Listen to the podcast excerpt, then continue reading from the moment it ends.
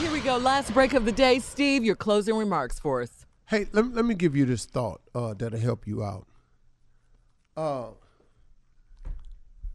about other people's opinion. Don't let other people's opinion determine your direction. Don't let other people's opinions affect your direction. Let, let me explain something to you. They don't know. They actually do not know what's best for you. Most people don't. Even people who are well meaning, they just really don't know. The answer to your success lies really, I'm telling you, between you and the relationship you have with God. God is in the dream come true business. And whatever he puts in your imagination, that's what he had for you. We've covered this last week. But if you're going to allow people's opinion, other people's opinion, to affect your direction, you are now being guided by some people other than you and God. What do they really know? Sometimes you need to look very closely at the person that's providing the opinion. Look at them. Some of them really, really shouldn't be in the advisory capacity. They really shouldn't, man. It's some people passing out advice in your life that ain't that ain't took their own advice. It's some people giving you advice who need to be advised. It's some people giving you advice that don't listen to nothing nobody else got to say.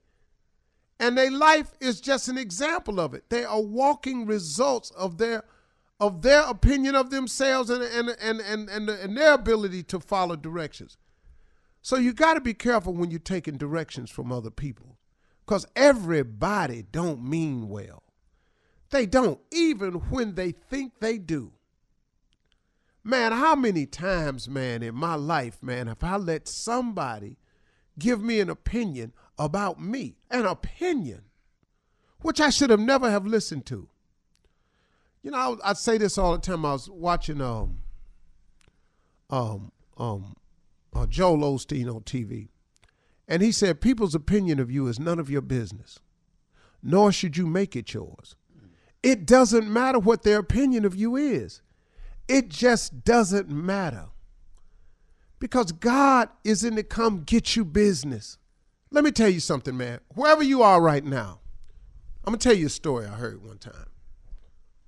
It's called, it's like the Thomas and the boat story. This man named Thomas one day was out on a boat by himself. It was a beautiful day. Was out there sailing on a boat. And a storm came up out of nowhere. And it capsized the boat. And he was way out and he was lost at sea. But he got lost and he got washed up on a deserted island. And so he got up, he woke up, he was shook up pretty bad, and he found himself on this deserted island. He didn't know where his boat was or nothing. He was just sitting there because the boat had capsized. And so he's sitting there. So days went by.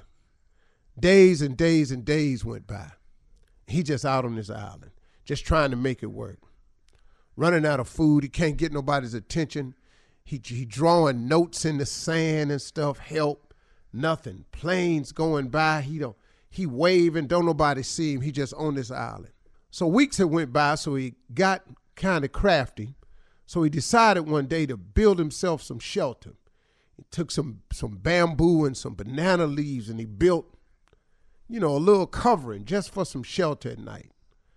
And this is going along pretty good for a few days, but he's getting a little bit more and more depressed because nobody can find him. I mean, ain't a boat going by or nothing. And he just started getting real down on himself because his predicament seemed so unbelievable. So he made a fire like he do usually at night, and a wind came up. And when the wind came up, a couple of the sparks hit the shelter, these dried banana leaves and bamboo, and caught it on fire. I mean, a horrible fire. It's just burning it down. It had been raining that night, man, and it started raining real bad. And he trying to stay warm, and all of a sudden, sparks catch hold him. All of a sudden, his whole his whole house, little hut, temporary shelter is on fire, and he just through now. And he just going, God, where are you, man? I'm so, what are you doing to me now? I've been out here weeks. I can't get off this island. You don't hear me. And now you done burned down my shelter. I mean, it's just a fire just burning. And he's standing there, man, just complaining and telling God how he done forsaked him and he done forgot he was out here in all this trouble. Been out here all these weeks. Lord, where are you now? And all of a sudden he saw some flashlights and he saw some people running up on shore. And he couldn't believe it, but some people had, had found him. And he said, Man, how did y'all find me? They said, We saw your smoke signal. He just dropped down and started crying because he thought God had forsaken him, burned up his hut. But see, that disastrous moment right there turned out to be just what he needed that smoke signal. Mm. And they saw that. And what he thought was a disastrous fire, the one ship that was going by saw the flames and the smoke. Wow. And it rescued him. God is coming, man. Mm-hmm. Mm. No matter what anybody's opinion of you is, God is coming. No matter what they think, no matter how dark it seems for you, God is coming. He always is. Always Keep time. that in mind. Have a great weekend, y'all.